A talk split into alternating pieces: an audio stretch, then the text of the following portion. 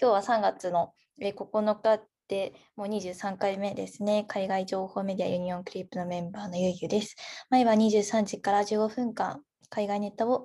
リーダーのシュートさんと一緒に一日の終わりにお届けしています。で今日取り上げる話題は、ビットコイン、アメリカ政府が競売というものと、えー、日本でプラスチックのこのゴミ削減法案が、えーともう2021年の4月ですかね、こう施行されるということで EU はどうなんだろうっていう、この2つを紹介します。じゃあ、どうしようかな。どっちから行きたいですか？力でもいいですけど、じゃあ僕ですよね。じゃあ、わかりました。はい。えー、っと、今日はこれは3月9日のブルームバーグの記事をちょっと持ってきました。ビットコインアメリカ政府が競売、約3万8000ドル相当ということで、え、っとね、あの皆さんこの競売という言葉を聞くとですね、まあ、どんなイメージを思い浮かべるかなということなんですけれども、えー、まあ一般的にね、あまりイメージのいい言葉ではないですよね。例えば、えっと支払いの滞納とかを、えっとそのままこうね、えー、とし続けてしまって、資産を差し押さえられてしまって、え差し押さえられた資産とか資産とかっていうのを、えー、とその国がね、国とか政府とかっていうのが、えー、競売にかけて、あの他の人たちに売るみたいなね、そういうことがこの競売なんですけれども、まあ、なので、今まではね、この競売っていうと、例えば車だったりとか、まあ、あと家だったりとかね、アメリカとかだとフォードやダッチ、あとシボレーなどの中古車、あとは大型の貯蔵容器などがですね、まあ、あの一般的だったんですけれども、最近はですね、このアメリカ政府変わった品目を競売にかけているということで、それがですね、0.7501ビットコインということなんですよね。でついにビットコインがですね、競売にかけられる時代になってるんだなっていうのですごく面白かったんですけれども、このね、えっと、競売というのはこの政府の余剰品を一般的に売却するものですということで、えっと、15日からですね、えっと、競売にかけられるロットにビットコインが、えっと、3万8000ドル相当のものがね、かけられているということです。えただ、アメリカ政府はビットコインの出所についてはですね、明らかにはしていないんですけれども、えっと、こちらのビットコインは押収されたビットコインということで、え実はですね、連邦保安局は2014年にも、えっと、このビットコイン、約3万ビットコインをね、えあ3万ビットコインじゃないわ、えっと、ビットコイン、押収されたビットコインを、えっと、競売にかけたケースはあるんですけれども、あ、3万ビットコイン。あなるほど、なるほど。2014年に3万ビットコインを連邦保安局が競売にかけたケースと比べると、まあ、今回はね、0.75ビットコインなので規模ははるかに劣るんですけれども、まあ、このビットコインが、えっと、資産として差し押さえられて、えっと、競売にかけられているっていうね、時代に来ているということみたいですよね。まあ、今やね、ビットコインって5万1000ドル、1ビットコイン5万1000ドルを超える水準に、まあ、かなりね、金額が上がっておりますので、あのね、資産として持っている方もいると思うんですけれども、今後はもしかしたら日本とかでもね、こういうアメリカと同様に資産の差し押さえっていう時に、えー、と現物の資産ですよね。車とか家じゃなくて、こういう暗号通貨とかね、そういうものもこう差し押さえられて、将来的に競売の場に出てくる日が来るかもしれませんということですね。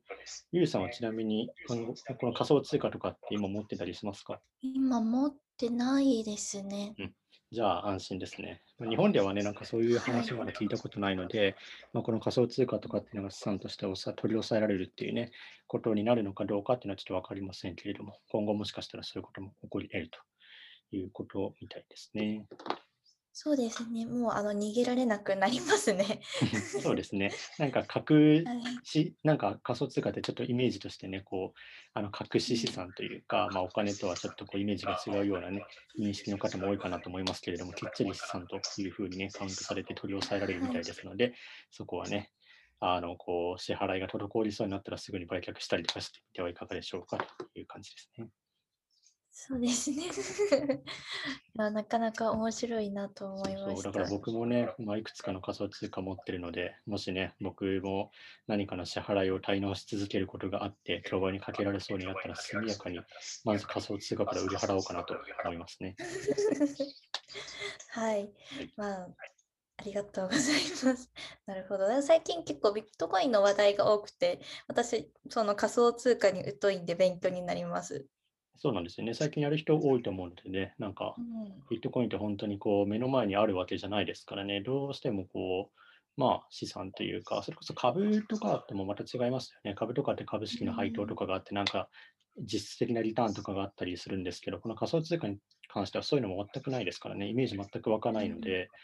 まあ、あの資産を持ってるという感覚にならないのかもしれませんけど、しっかりとね、しっかり抑えられちゃうみたいですね。うーん、なるほど。なんか日本でも、あの、け、えーっと、お給料がデジタルで払えますみたいな風になるようですし、そしたらこ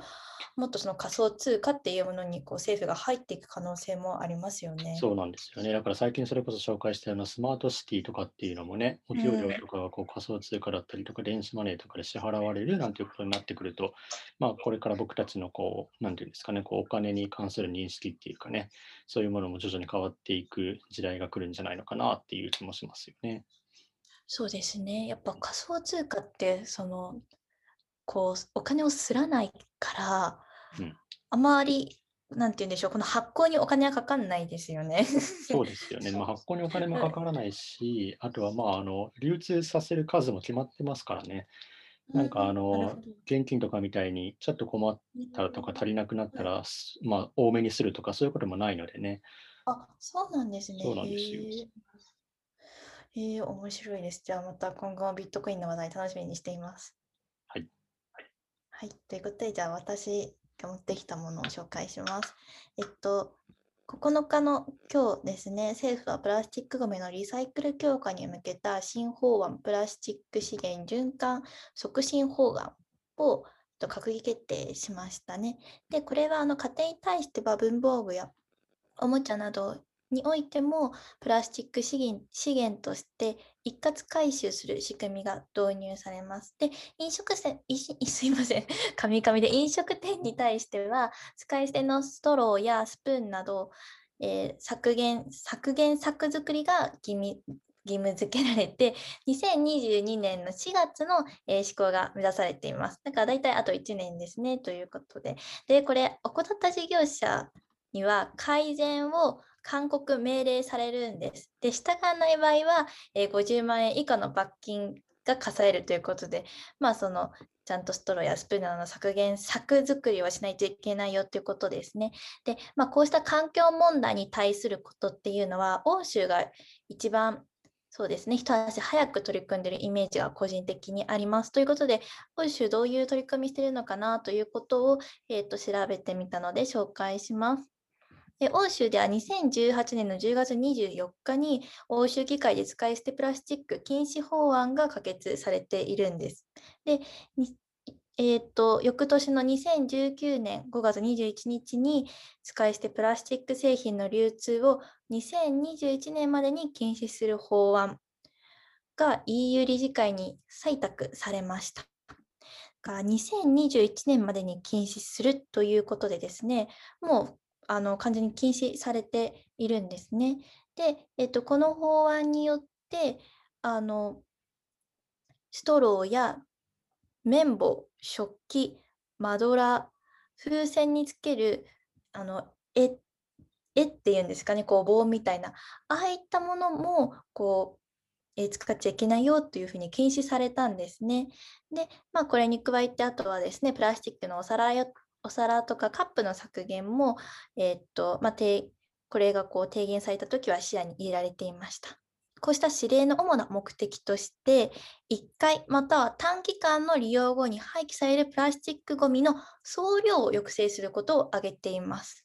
で、飲食店などに対して、日本は使い捨てのプラスチックの削減に取り組んでというふうに言ってるんですけれども、欧州ではそもそも流通が禁止されるということなんですね。ちょっとここは違う点だなというふうに思います。で、あとまあ、他にもこう違う点だなというふうに思ったことが、日本の報道だと何のためにプラスチック削減を行うのかっていうのがこうされてないなというふうに思ったんですね。まあ、どういうことかというと、欧州議会では使い捨てプラスチック製品の使用を禁止する法案は、海洋生物保護のためにとされています。で海洋生物保護に関しては、まあ、マイクロプラスチックなどの問題っていうのはこう背景にもあるのかなというふうにも感じました。で、まあ、私あのそうですね、個人的にですね、環境省の、えー小泉進次郎さんにも、こうした環境問題があるから、えーそれに対処するためにこの法案を施行しますというふうに発してほしいなというふうに思いました。プラスチックごみの削減というのは何につながるのか、このごゴミ問題にどのような被害が出ているのかをあの把握して、1年後に施行される法案による行動の変化のみではなく、こうした環境問題につながる行動をみんなで具体的に問えるようになればいいなというふうに、えー、思っています。という感じでですね、あの ちょっとプラスチックごみのことに関して紹介しました。そうですよね。なんかあの本当にこうヨーロッパとか欧米とかのそのプラスチックごみに対するこの政策とかっていうのが、こうなんとなく進んでるから、まあ、日本の人たち真似するとかっていうのじゃなくて、まあ、プラスチックごみが増えると、まあ、環境にどういう影響があるのかとかっていうのはしっかりね、知った上でやるっていうのは、まあ、本当に大切なことですよね。あの先週のね、土曜日か日曜日にフジテレビの1時、12時から2時とか3時ぐらいまでにあの緊急の生放送番組やってて、で、なんだろうと思って見てみたんですけど、あの若い世代の人お、お笑い芸人だったりとかっていうのが出てて、あのひたすらプラスチックだったりとか、あとその SDGs について考えるみたいな3時間の特番をやってたんですよ。本当でもこれ僕すごい珍しいことやってるなっていうか、テレビ見てても、こんな番組、その環境問題だけに特化した番組も初めて見たし、なんならこのプラスチックに関する、えー、と問題に特化した番組っていうのを初めて見たので、まあ、最近ようやく日本でもメディアでね、そういう動きが出てきたのかななんていう気はしますけれども、まあ、でもまだまだね、あの意識についてはやっぱり欧米と差があると思いますので、徐々に徐々にね、僕たちもこうプラスチック使わなかったりとか、まあ、そういう生活に慣れていくっていうのもすごく大事なのかなっていうふうに思いますし、まあなんか、欧米の人がやってるから、やっぱ海外は進んでるんだ、日本は遅れてるんだみたいな、そんな劣等感を感じながら、ネガティブな感じでやっても意味ないですからね。まあ、あの、僕でも今日スタバにいて、あのね、前、僕の前に2人、えっと、ウエスタンの方がいたんですよね。で、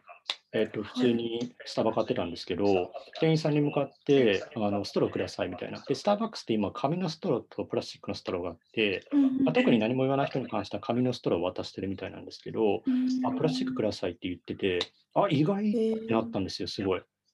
なので、別にこう、決してね、あの日本にいる皆さんも、なんか別に劣等感感じる必要全くないので、ただただ、そのプラスチックごみが増えるとどうなるのかっていうのを理解して、この問題にね、みんなで考えていくっていうのがいいんじゃないのかな、なんていうふうに思いますよね。うん、そうですね。はい。とてもそう思います。なんかこういうの難しいですよ、なかなか。って思ってやっぱビジネスとすごく影響しているからなんかそのやっぱ多分飲食店側とかからしたら、えー、こういう規制きついんだけどとか経済の経済のそのね業界の方々からしたらちょっとこう反発するような内容だったりすると思うんですけれども。そうですよね。だってプラスチックの製品を作ってたビジネスがこう全くなくなってしまう可能性があるわけですからね。で特にこの流通の段階から制限するってなったらね、まあ、その流通、まあ、そういう本当せ製造するとこもそうですし、うん、今までそれを運んでた流通ね、運輸の業界の人たちにも影響があるわけですし、まあ、その経済的にもね、その影響があることだと思うのでね、何かこう、代替の素材とかっていうのを今までそういうプラスチック製造してたところでやって、ね、違うビジネスにしてもらえたらいいな、なんていうふうに思いますよね。本当にそうですね。はい。なんか根本からこう解決するような感じの法案とかをこう、あの、まあ、やっていただきたいなというふうに感じます。で、またそこでこう影響がある、はい、方々に対してこう何か支援をするとか、何か新しいこうアイデアを、なんだろう、まあ、加えるとかやってほしいですね。そうですね。はい。ということで本日は以上でお送りしました。参照した記事のリンクを貼ったノートの URL をあさって19時にユニオンクリップのツイッターにアップします。で私かシュートさんのツイッターから、えユニオンクリップのツイッターにアクセスできるのでよかったらご覧ください。でプロ私たちのプロフィールから、えツイッターには飛べます。ということで、では、えー、最後まで聞いていただきありがとうございました。おやすみなさい。Thank you.